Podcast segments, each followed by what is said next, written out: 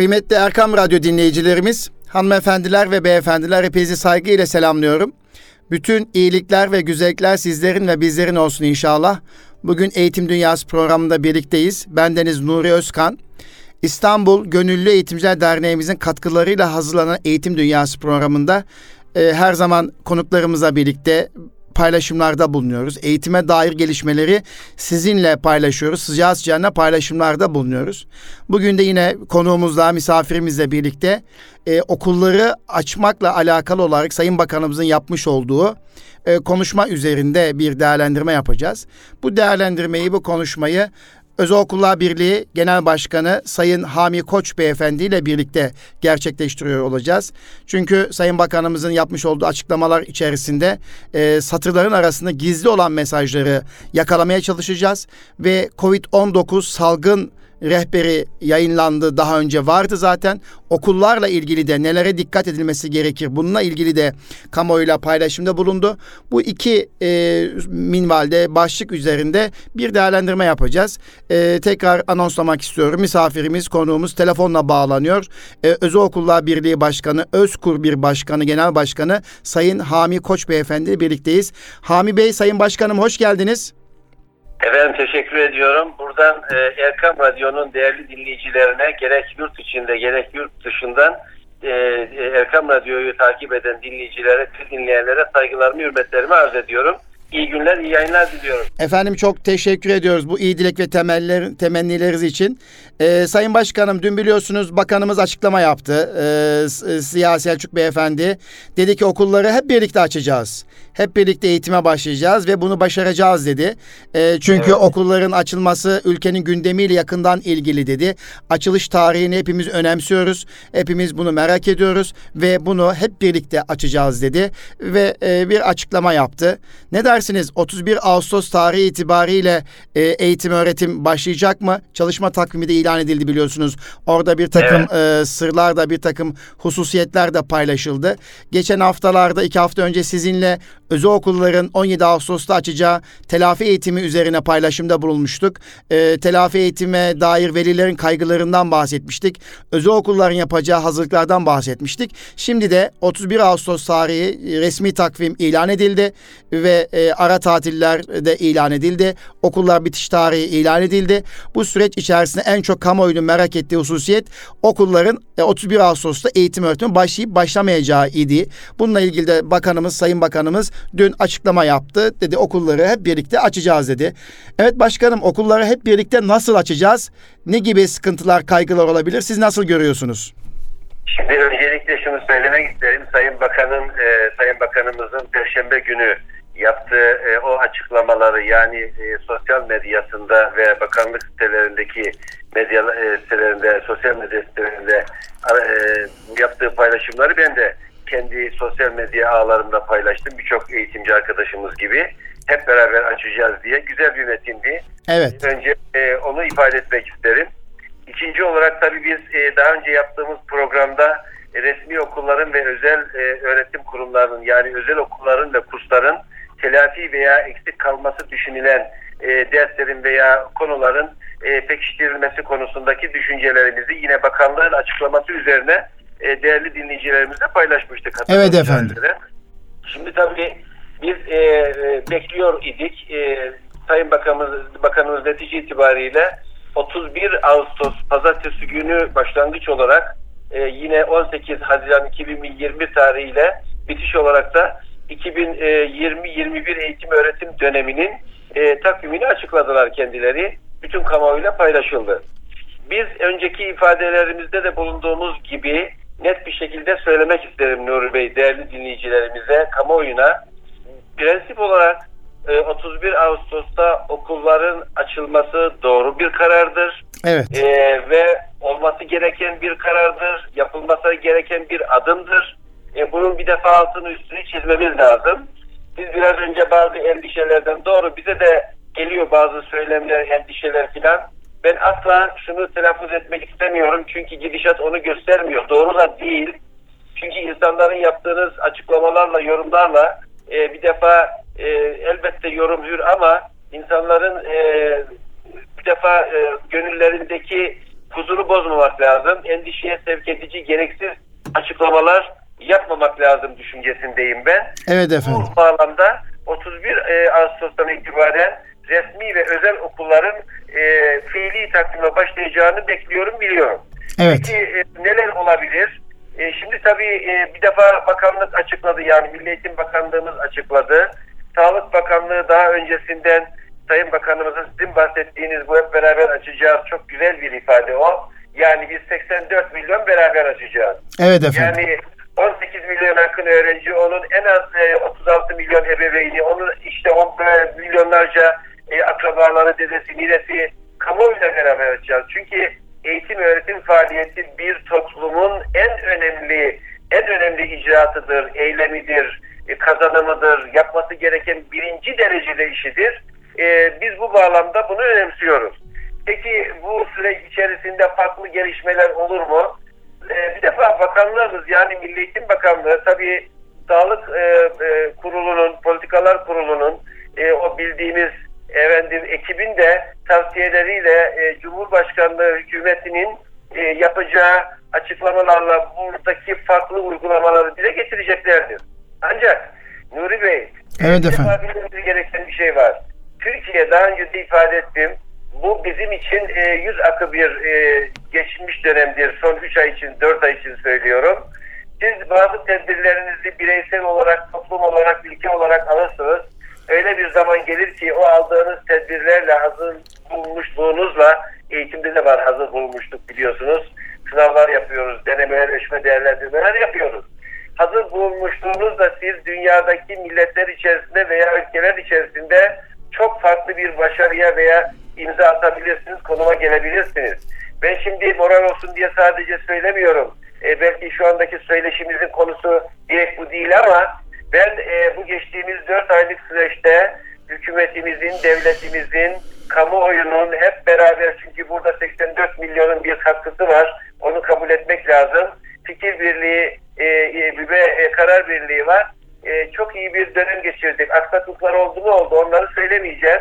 Ve netice itibariyle dünyada birçok meşhur televizyon kanalının Türkiye'ye gelip okullarımızla, eğitimcilerle veya Türkiye'yi temsil eden öne çıkan bu süre içerisindeki bürokratlarla röportajlar yaptığını biliyoruz. Bunlar kamuoyuna yansıdı. Bakınız Türkiye Cumhuriyeti Devleti tarihine altın harflerle yazılması gereken bir başarıya imza attı. 120'nin üzerindeki ülkeye ve bunların da çok enteresan bir kazanan bu. E, mesleki teknik liselerimizin ürettiği bazı ürünlerle ne yaptı devletimiz? Karşılıklı veya karşılıksız, paralı veya parasız orası beni ilgilendirmiyor. O devlet yetkililerinin işidir. E, ne yaptı? Uçaklarla malzeme gönderdi. Evet. Bu 84 milyonun iptal etmesi gereken bir şey. Bu kolay bir şey değildir. Bunu dışarıya yapan bir ülkenin mensupları veya insanları içerideki her türlü faaliyetinde de dünyaya parmak ısıtacak örnekleri sergileyebilir. Peki yaptı mı? Onlara değineceğim.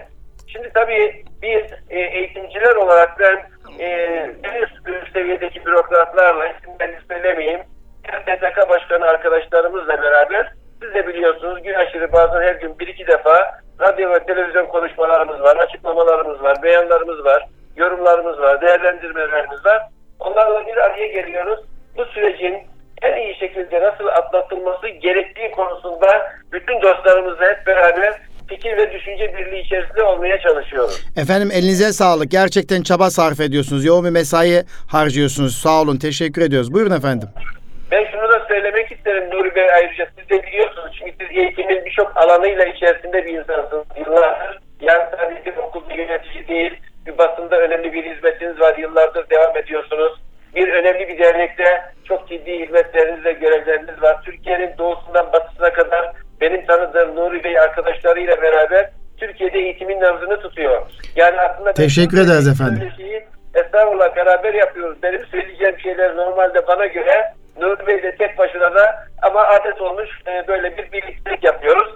Söyleyebilir, açıklayabilir düşüncesindeyim ben birikiminiz olarak Estağfurullah söylüyorum. efendim. Lütfen buyurun. Ee, e, tabii bu e, okulların açılmasına şu an itibariyle diyelim e, bir ay e, 20 gün kaldı yaklaşık olarak söylüyorum. İçerisinde bir kurban bayramı yaşayacağız inşallah bu ayın sonunda. İnşallah. Biz bu süre içerisinde Milli Eğitim Bakanlığı'nın resmi okullarda ve bilhassa bilhassa özel öğretim kurumlarında yani okullarıyla, kurslarıyla e, hijyenik olarak, mesafe fiziki tedbir olarak bütün tedbirleri alabileceği kanaatindeyim. Niçin? Zaten bunu biz geçtiğimiz aylarda yaşadık. Ben sadece şunu düşünüyorum, insanlar söyleyebilir. Tabi biliyorsunuz e, Türkiye'de epeyce açıldı ama gerçek ihtiyacı hala resmi okullar için ciddi bir şekilde var. Bazı okullarda 40 kişilik, 60 kişilik, 50 kişilik sınıflar olabilir. Bu da bir gerçek. 2000, 3000, 4000 kişilik okullar var Türkiye'de az da olsa. Bu da bir gerçek. Belki bunlarda yani bu tür sayılara sahip olan okullarda bu tedbirleri almak bir ihtimal olarak söylüyorum. Daha güç olabilir. Ancak ben Milli Eğitim Bakanlığı'nın bütün bürokrasisiyle onlara destek verecek eğitim ordusuyla çok iyi bir hazırlık yapması halinde bütün bunları asgari değil azami düzeyde halledeceğine ben şahsen inanıyorum.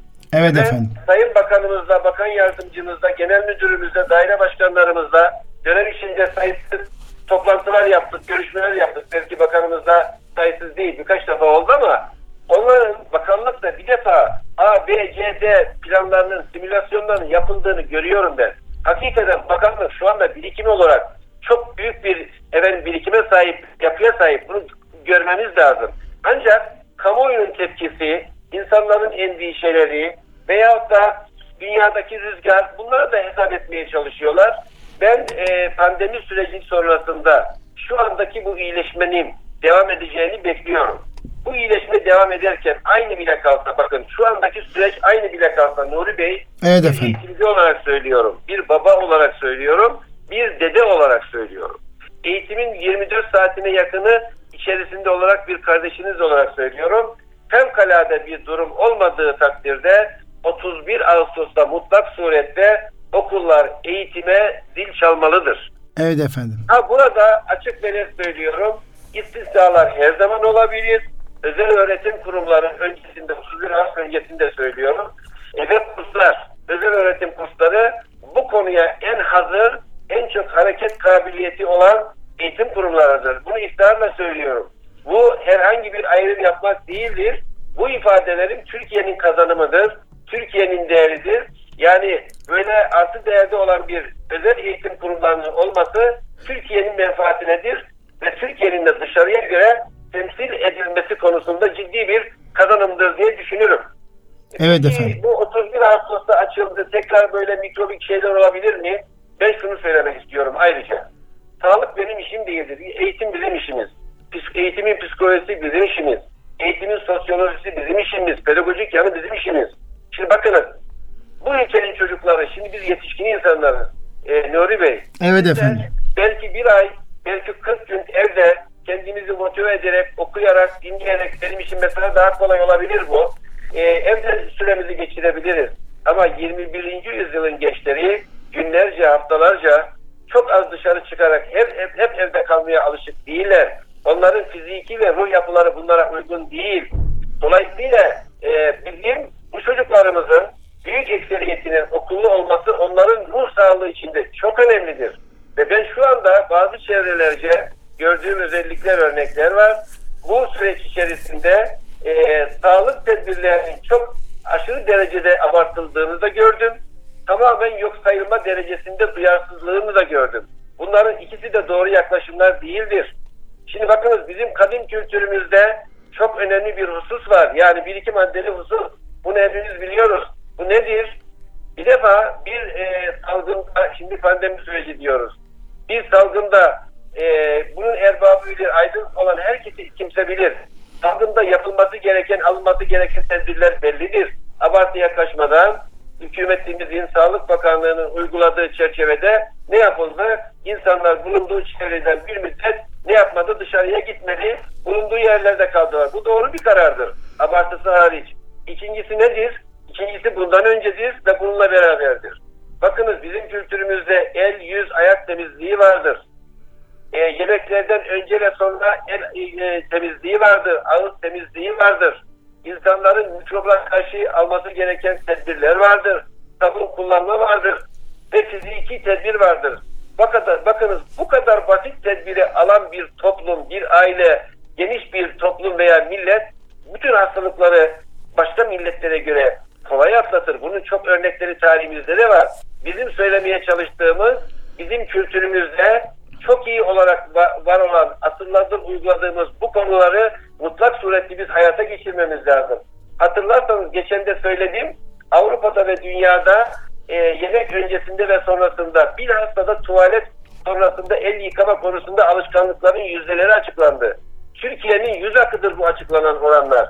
İşte biz evet. pandemi sürecini kolay atlatmamızın sebeplerinden biri hijyenik olarak yani hastalanmadan önce toplumumuzun sağlık konusunda, temizlik konusunda, tedbir konusundaki duyarlılığıdır. Ondan sonra herhangi bir hastalıkla karşı karşıya kaldığı zaman da e, yapması gerekeni mantıklı bir şekilde efendim yapma e, alacağı tedbirleri yapmasıdır. Bunlar bizim için e, ne oldu? Bu süreci daha kolay, daha az bir atlatmamızı gerçekleştirdi diye düşünüyorum. Evet efendim. Efendim e, teşekkür ediyorum e, değerli açıklamalarınız için. Tabii Sayın Bakan da e, bu konularda bilim kuruluna e, atıfta bulunuyor. E, bilim kurulu derlerse ki okulu açabilirsiniz. Biz 31 Ağustos tarihinde bütün e, öğretmenlerimiz eğitim öğretime açı hazırız. Derlerse ki seyretilmiş bir e, eğitim öğretim faaliyetine başlarsınız. O zaman yine hazırız diyor.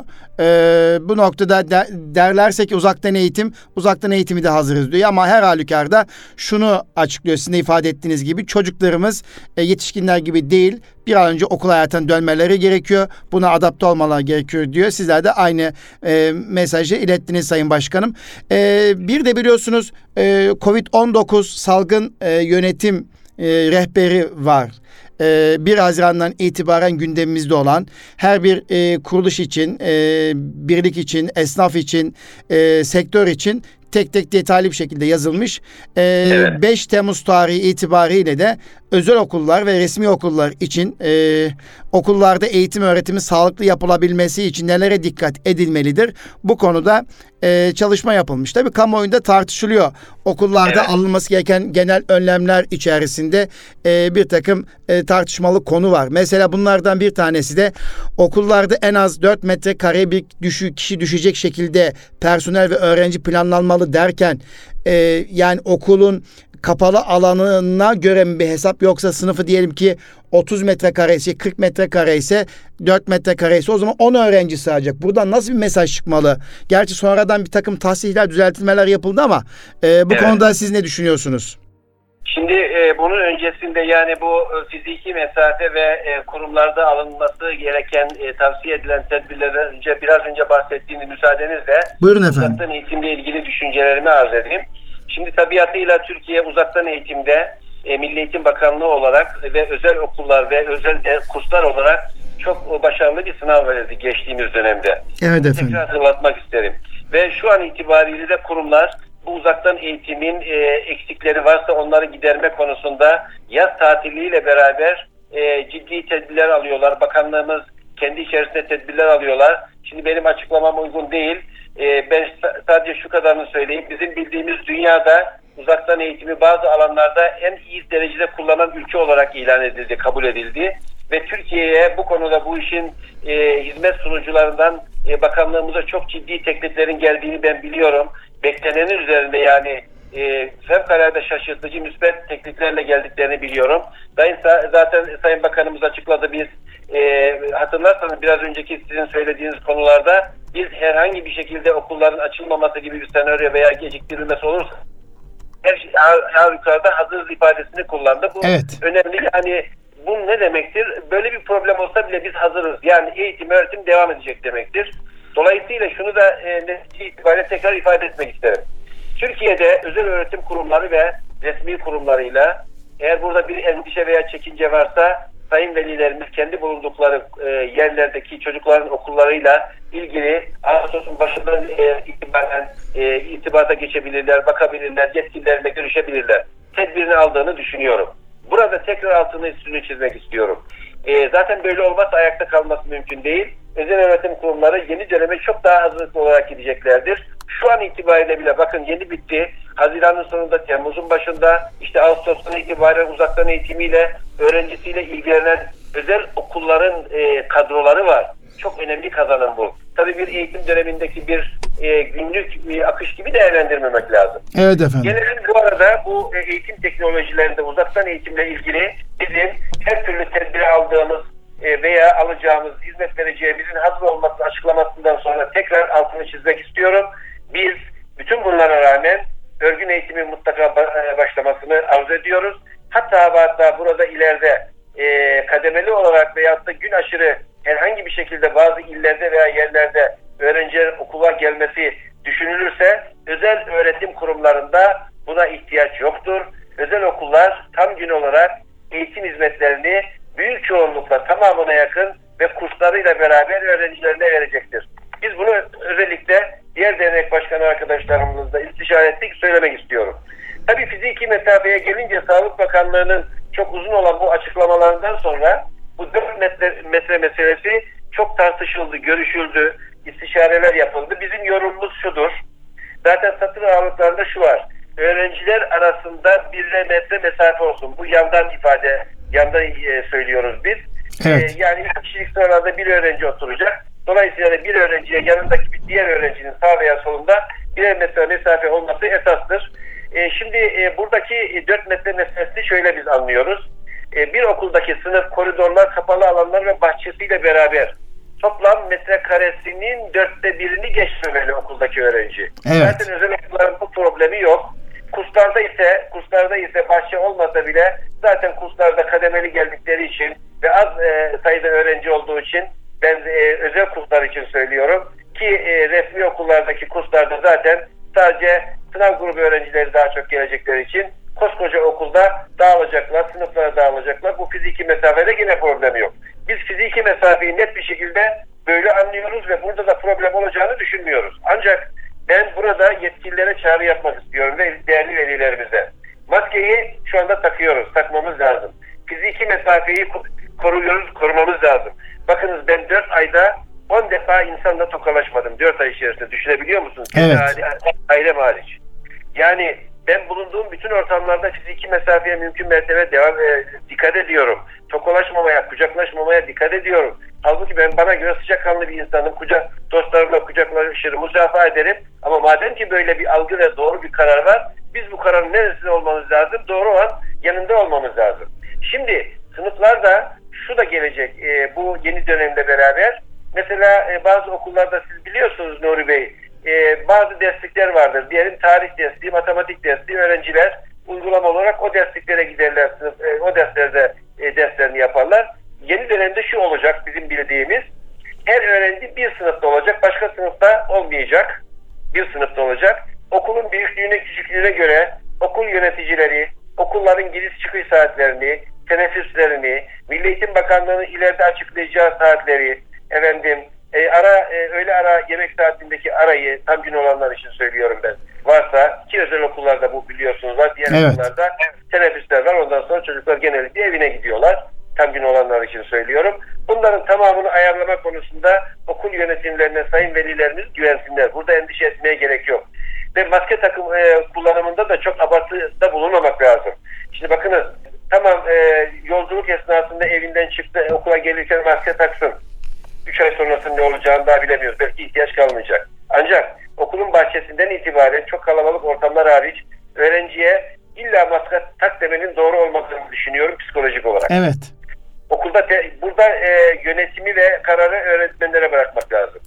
Eğer olası bir okulda herhangi bir şekilde bir çocukta bir virüs de- çıktığı zaman bunu da çok abartmamak lazım. Tedbir alıp gereğini yapmak lazım. Evet. Şimdi aşkına yani bu pandemi süreci olmadığı zaman herhangi bir virüs bulaşması veyahut da kanser hastalığının bulaşması veya başka bulaşıcı hastalıklardan dolayı dünyayı birbirine mi katıyorduk? Ne yapıyorduk?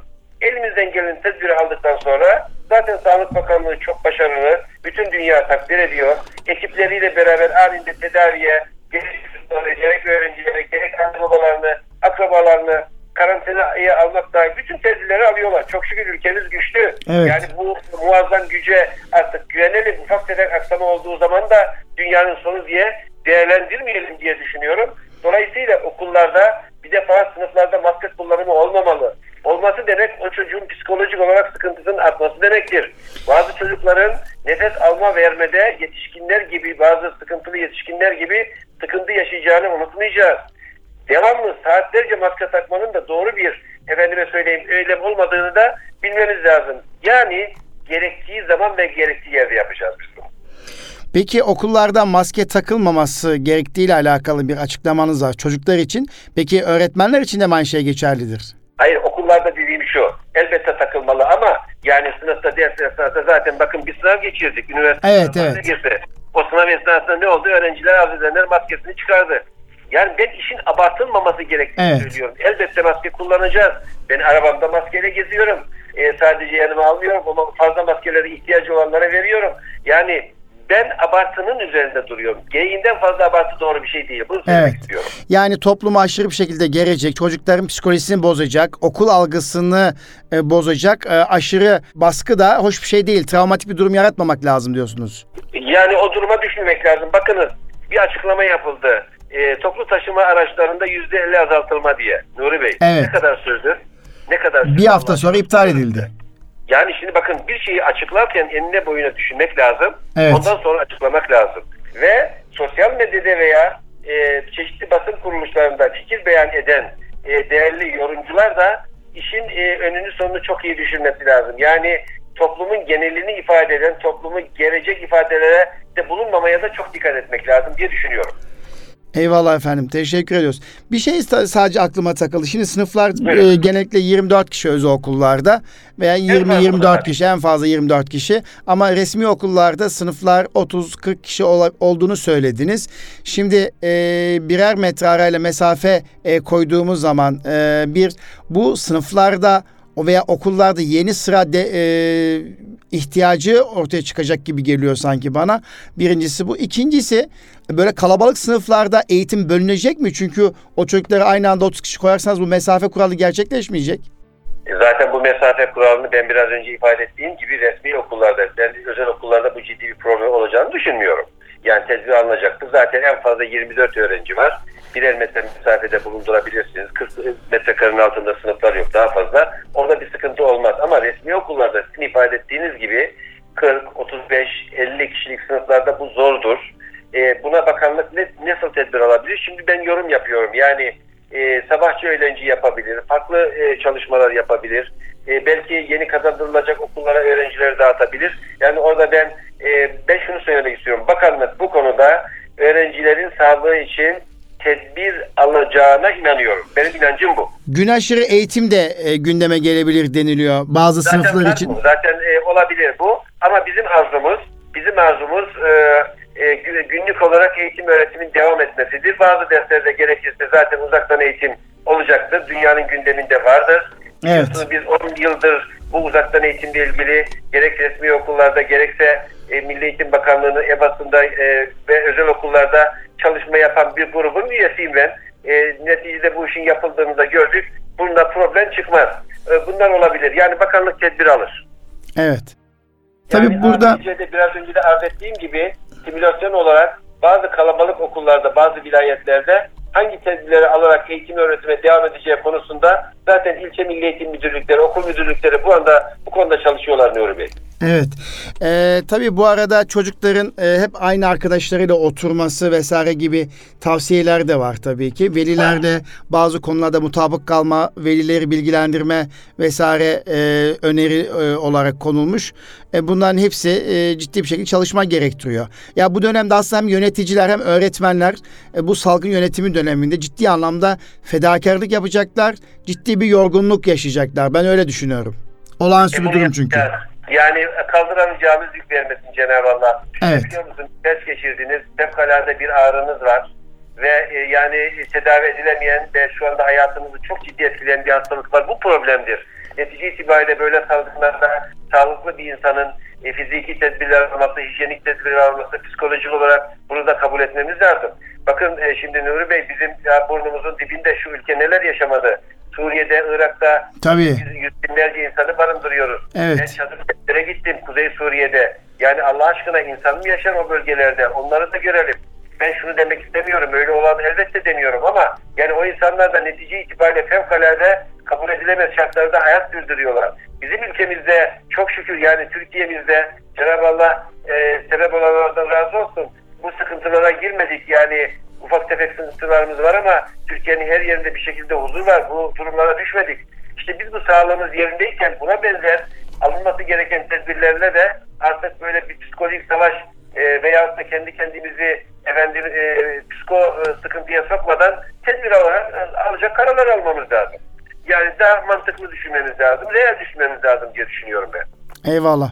Sayın Başkanım teşekkür ederiz e, bu konuyla Ben yapmış olduğunuz açıklamalardan dolayı. Gerçekten okulları açıp açmayacağımız hep birlikte toplumsal olarak yapacağımız fedakarlığa bağlı, gayretimize bağlı. E, dolayısıyla ben- bakanımız buyurun. Derseniz şunu söylemek isterim. Bakınız biz Sayın Bakanımız da ifade etti geçtiğimiz ayda daha önceki ay. Biz Türkiye'de eğitim öğretim faaliyetlerini yaparken Türkiye'deki gidişata da bakacağız. Dünyada da neler yapılıyor, hangi tedbirler alıyor onlara da bakacağız diye ifade etmişti. Biz e, Özkur Bir yönetiminde arkadaşlarımızla beraber ne yaptık? E, dünyada bazı ülkelerde bilhassa bize yakın coğrafyada ülkeler eğitimde neler yapıyor bunları inceledik. Mesela siz bahsettiniz daha program başlarken işte Sağlık Bakanlığı'nın açıkladığı bir program var hijyenik tedbirlerle alakalı. E şimdi benim bulunduğum Özgür bir üyeleri, benim iletişimini yaptığım Doğru Cevap Eğitim Kurumları ve birçok eğitim kurumları bu e, bakanlığın açıklamasından önce bakınız bütün hazırlıklarını yaptılar. Sadece birçoğu açıklamayı yapmadığım için acaba Sağlık Bakanlığı daha bilimsel verilerle farklı bir yaklaşım içerisinde olur mu?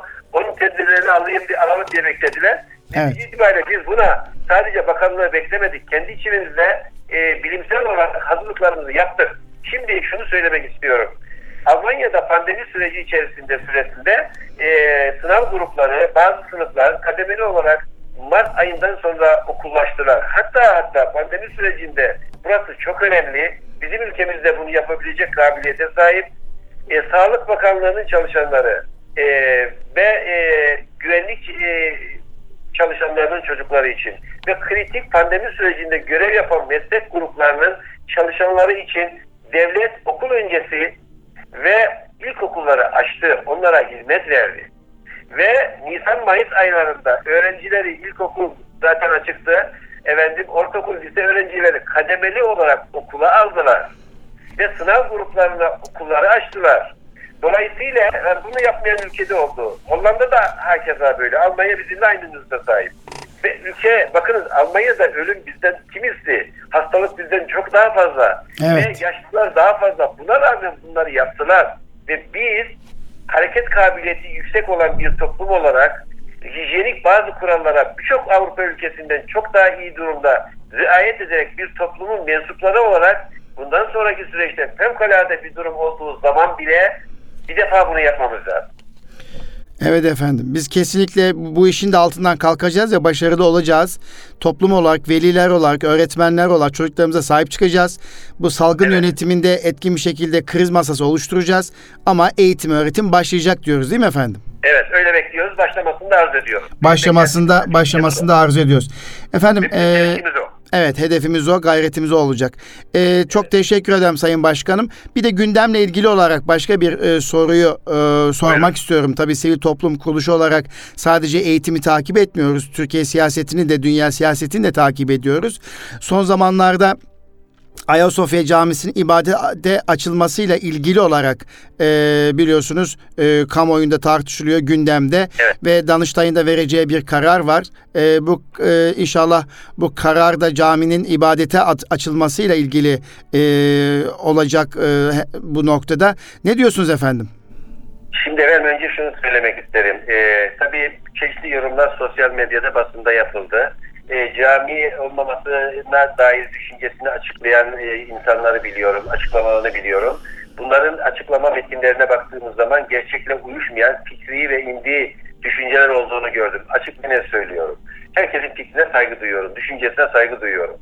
Ayasofya Camii hukuki olarak e, geçici bir süre nasıl bir hukuki olarak tarafına girmek istemem. E, bir defa e, kapalıydı ama e, bize yansıyan yani kamuoyuna yansıyan bilgilerde şunu gördük. Ayasofya Camii e, heyetin tamamının kararıyla cami olarak ben hep cami diyorum, müze demiyorum. E, faaliyetine devam etmesi lazım. Buradaki husus camilerin boşluğu doluluğu meselesi değildir. Buradaki hususiyet temsil mesele- meselesidir.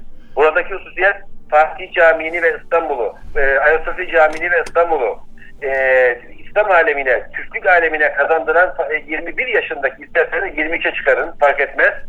25'e çıkarın fark etmez.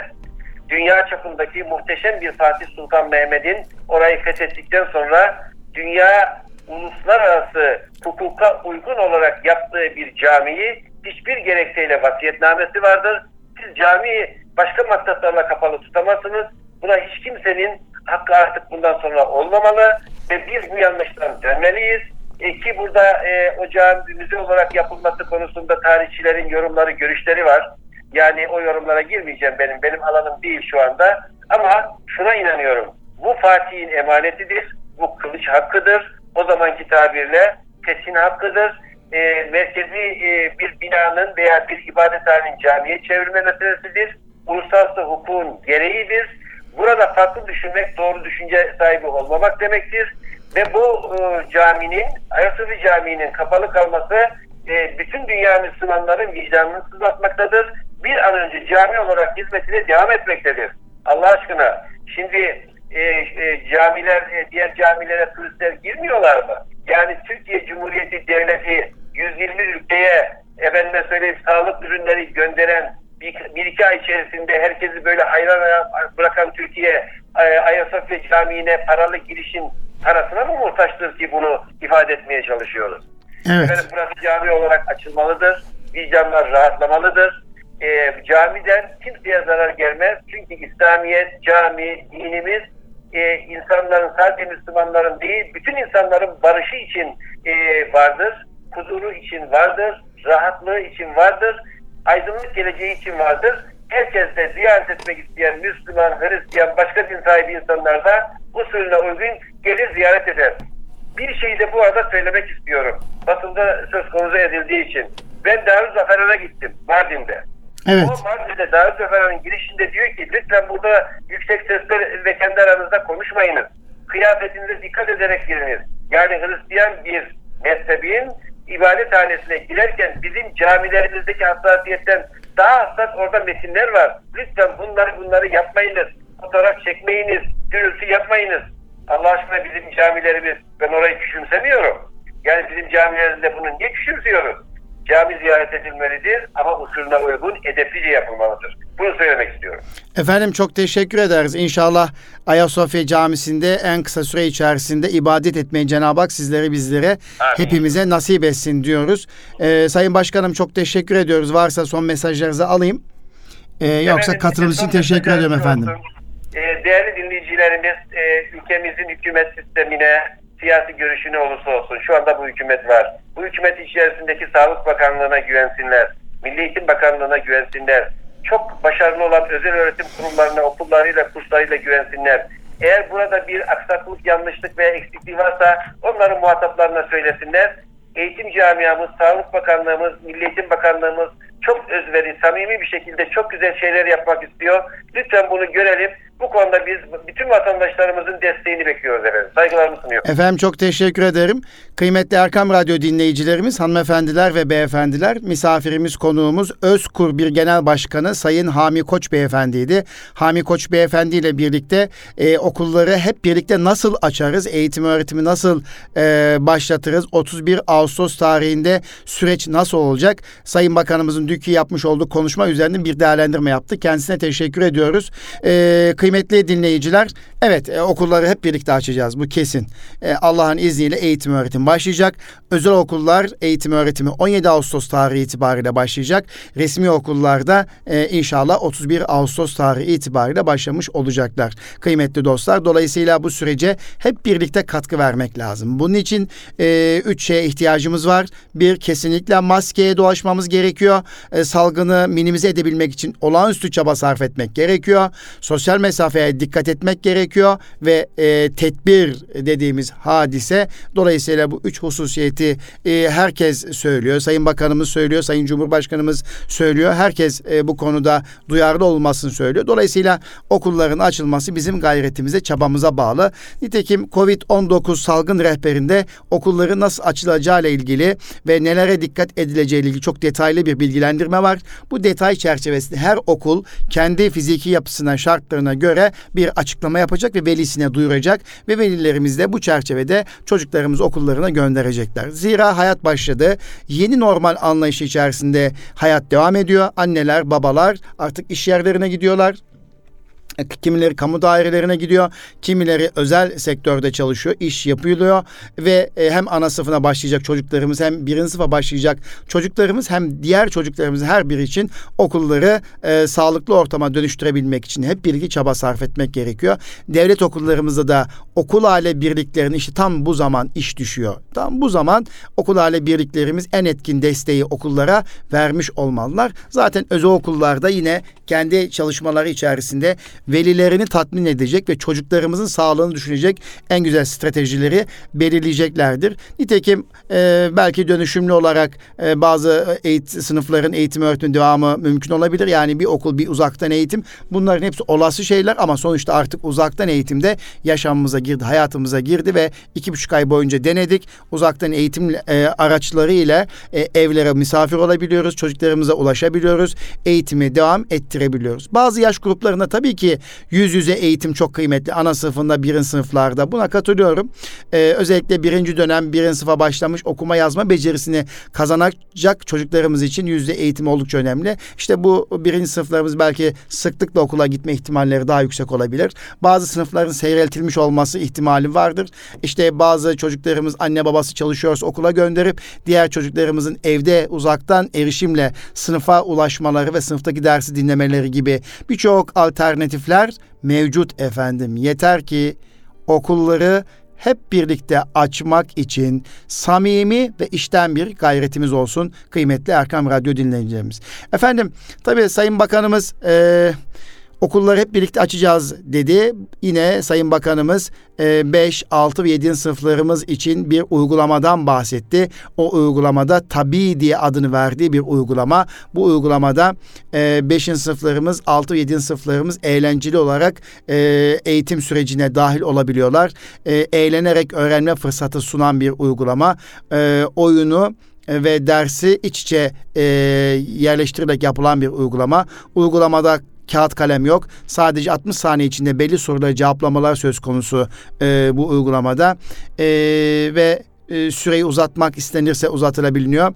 Ve çocuklarımızın hem eğleneceği hem eğlenirken eğitim öğretime e, katkı sunabileceği bir program olmuş tabi mobil uygulaması e, ve bu mobil uygulamada Türkçe, matematik, sosyal bilgiler, fen bilimleri derslerinden sorularla karşılaşacaklar ve bu dersleri tekrar etme fırsatına sahip olacaklar ve burada çocuklarımız kendileriyle yarışma imkanları olacak. Böyle bir uygulamadan da sizleri haberdar etmek istedik efendim. Milli Eğitim Bakanlığımızın sitesine girmek suretiyle yine bu tabi uygulamanın e, nasıl olduğuyla alakalı detaylı bilgi alabilirsiniz. Zaten Samsun, Şanlıurfa Şanlıurfa, Kayseri'de bu uygulama e, yapılmış ve denenmiş ve zaten o tanıtım esnasında da o illerdeki öğrencilerin tecrübeleri aktarıldı. İnşallah bunun da eğitim öğretime hayırlı olmasını ifade ediyorum.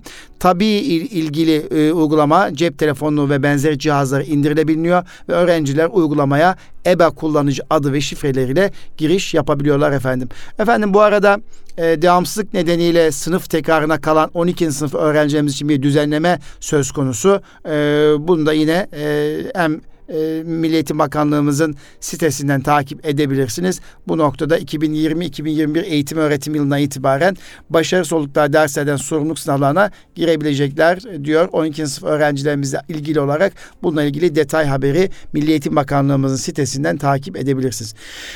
Evet efendim bir eğitim dünyası programının daha sonuna geldik. Programda e, Özkur 1 Genel Başkanı Sayın Hami Koç Beyefendi ile birlikte telefon bağlantısıyla bir söyleşi gerçekleştirdik. E, hep birlikte okulları açmak için nasıl bir gayret ederiz onu konuştuk. Kendisine tekrar teşekkür ediyoruz. Efendim İGEDER adına hazırlamış olduğumuz Eğitim Dünyası programında bir sonraki programda buluşmak dileğiyle kalın sağlıcakla Rabbime emanet olunuz.